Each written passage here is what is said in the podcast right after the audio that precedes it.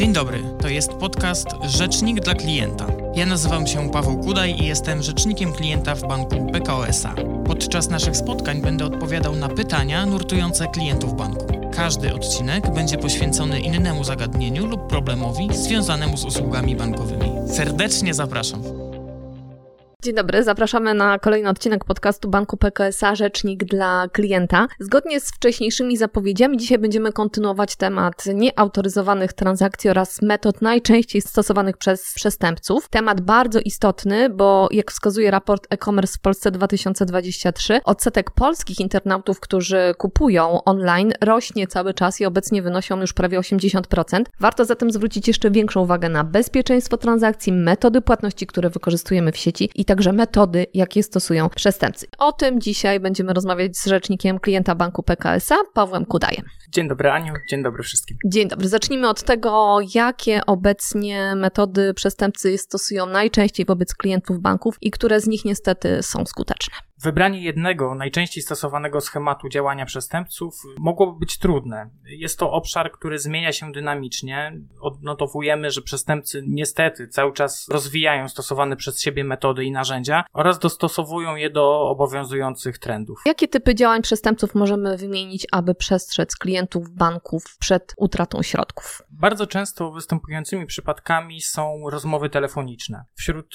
reklamacji i zgłoszeń przekazywanych przez klientów najczęściej powtarzają się schematy, w których rozmówcy, czyli w tym przypadku przestępcy, podszywają się pod funkcjonariuszy policji lub pracowników banku, dokładnie rzecz biorąc pracowników Departamentu Bezpieczeństwa, a następnie na podstawie określonych działań socjotechnicznych osoby te wywierają wpływ na klientów banku, którzy ostatecznie doprowadzają do przekazania dostępów do systemów transakcyjnych lub nawet bezpośrednio do przekazania pieniędzy. Jakiego typu działania możemy zaliczyć do tych właśnie podchodzących pod socjotechniki stosowane przez przestępców? Tutaj najczęściej przestępcy udający policjantów czy pracowników banku próbują angażować klientów w ujęcie groźnej grupy przestępczej, czyli pod pozorem takiej pomocy, takiego działania obywatelskiego, takiej obywatelskiej postawy są klienci angażowani w podejmowanie określonych działań, czyli na przykład są instruowani, żeby poszli bezpośrednio do oddziału, złożyli wniosek o kredyt, następnie te pieniądze są wypłacane przez bank na rachunek klienta, klient podejmuje środki i w umówionym wcześniej miejscu z umówioną osobą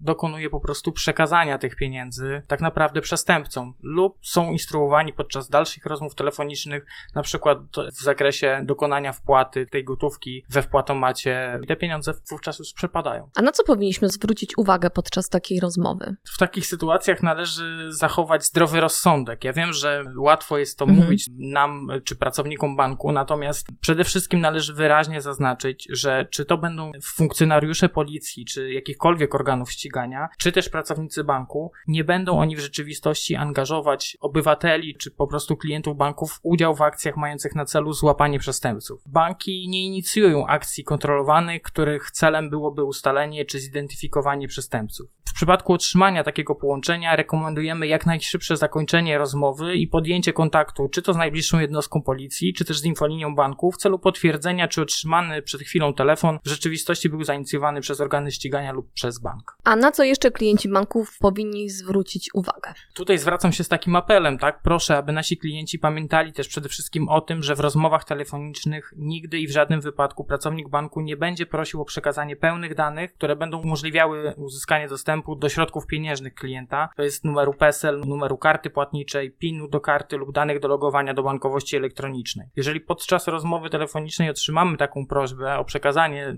tych wymienionych przed chwilą danych, powinno to być dla nas jasnym sygnałem, że nie mamy do czynienia z osobą, za którą się podaje nasz rozmówca. Jeśli klienci banków mają jakiekolwiek wątpliwości, gdzie mogą dotrzeć do informacji, które by ich naprowadziły albo uczuliły, co może stać się w sieci? Poza kampaniami mailingowymi, o których mówiliśmy też podczas naszego ostatniego spotkania, w których bank po prostu w wiadomościach, na przykład w serwisie PKO24 przypomina klientom, jakie metody stosują przestępcy, jakie działania powinni podejmować klienci, aby ustrzec się się przed utratą swoich dostępów czy środków pieniężnych, no to bank też stale prowadzi kampanie edukacyjne zarówno na swoich stronach internetowych, jak i w social mediach, gdzie informuje po prostu o tym, jakie bieżące zagrożenia czyhają na klientów. Warto z tych informacji skorzystać i śledzić je na bieżąco w takim razie. Z tego, co mówisz, wiedza, czujność i świadomość to są te elementy, które pozwolą nam ustrzec się przed utratą środków podczas na przykład zakupów online. Dokładnie tak. Zachęcamy i apelujemy tutaj o rozwagę do naszych klientów. No ale oprócz tego nie straszymy i życzymy wszystkim bezpiecznych zakupów w sieci i nie tylko. I już dzisiaj zapraszamy na kolejny odcinek podcastu Banku PKSA, rzecznik dla klienta, który znajdziecie w swoich ulubionych i popularnych platformach podcastowych. Dziękuję bardzo Paweł za dzisiaj. Dziękuję bardzo.